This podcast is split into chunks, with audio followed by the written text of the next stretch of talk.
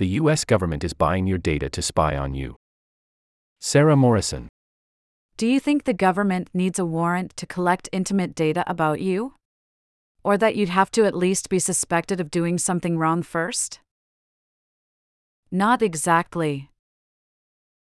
A newly released report from the Office of the Director of National Intelligence, ODNI, details how the intelligence community buys significant amounts of data about you from data brokers who track almost everything people do on their phones and computers. This is data the government wouldn't otherwise be able to obtain on a mass scale or without a court order. But because it's available to purchase, there's a legal gray area that the government happily takes advantage of. It's using your money to do it, too.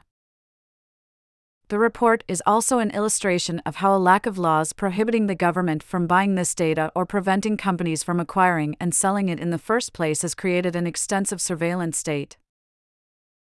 Americans should be furious their tax dollars are being used to buy their own personal information, even if they're not suspected of any crime, Senator Ron Wyden, Democrat Oregon, told Vox.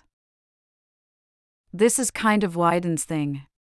The Senate's biggest privacy hawk has been trying to pass a bill that would forbid the government from buying data on its citizens for years. He also pushed for this report's creation and release. The ODNI report comes from a senior advisory panel established by Director of National Intelligence Avril Haines. Wyden asked Haines at her January 2021 confirmation hearing if she would agree to be transparent about the intelligence community's secretive purchase of Americans' data, to which she answered that yes, she would try to publicize, essentially, a framework that helps people understand the circumstances under which we do that and the legal basis that we do that under. This report, which dates back to January 2022, is an effort to do just that. But it was only recently declassified, and then it was released to the general public on June 9. Haines said in a statement to Vox that she readily agreed it should be made available in an effort to be as transparent as possible. The report specifically addresses the intelligence community's handling of commercially available information, or CI, which it defines as data that can be purchased by the general public. In the pre internet era, this data was far less comprehensive and invasive, so this practice was much less problematic. But now everyone has trackers in their phones and on the websites they visit, which can and do collect data about huge swaths of their personal lives. That includes things that most people would probably prefer random companies and the government not know, including sexual preferences, political beliefs, religion, whether they're following COVID curfews, or if they had an abortion. Data brokers can sell this data off to marketers, or the government, or staunch Catholics trying to root out gay priests, or even investigative journalists looking into how easy it is for anyone to buy location data. In a way that far fewer Americans seem to understand, and even fewer of them can avoid, CI includes information on nearly everyone that is of a type and level of sensitivity that historically could have been obtained, if at all, only through targeted and predicated collection, the report says that could be used to cause harm to an individual's reputation, emotional well being, or physical safety.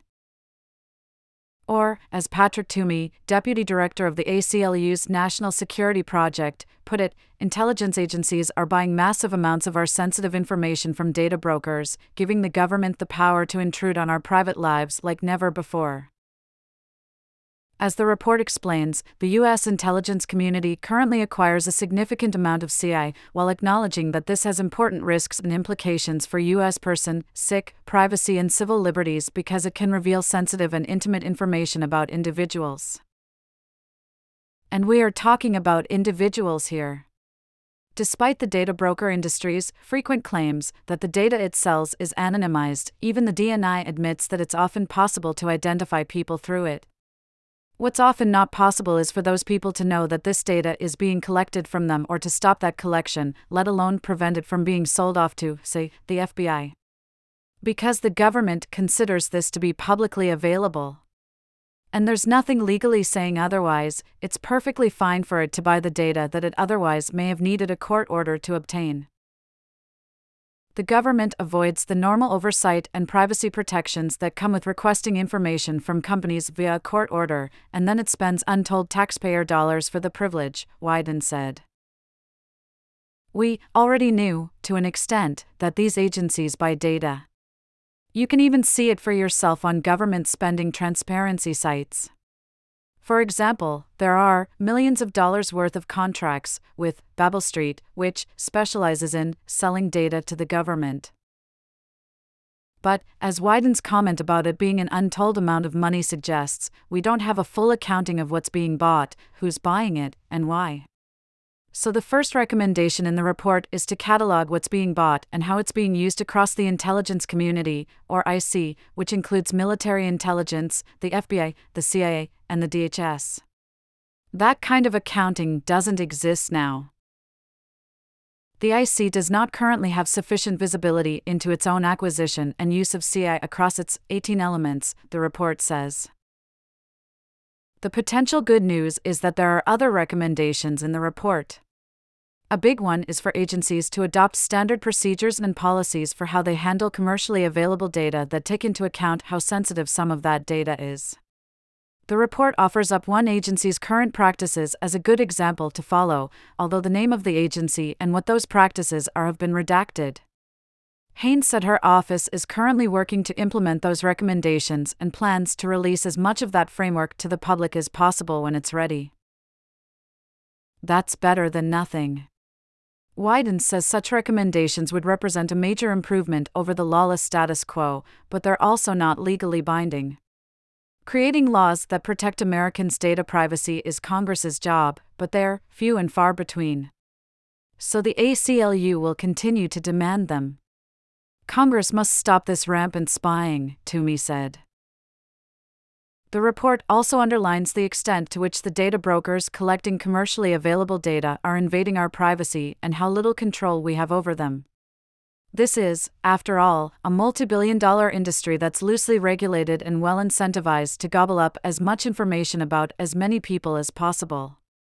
The ODNI even admits, multiple times in the report, that these brokers can get much more publicly available information than the intelligence agencies it oversees can. For all of the report's stated concern over the potential abuses of the copious amounts of information it buys up, it's clear that the intelligence community doesn't want to actually stop buying it. The data is extremely and increasingly valuable and important for the conduct of modern intelligence activity, the report says. It also claims the intelligence community needs certain access to CI or it will be at a significant disadvantage vis a vis foreign adversaries and competitors who can and do buy it, too. In other words, the fact that this data is so comprehensive and so widely available, including to other governments, is another reason why the US should keep on buying it the government would never have been permitted to compel billions of people to carry location tracking devices on their persons at all times, to log and track most of their social interactions, or to keep flawless records of all their reading habits, the report says. Yet smartphones, connected cars, web tracking technologies, the Internet of Things, and other innovations have had this effect without government participation.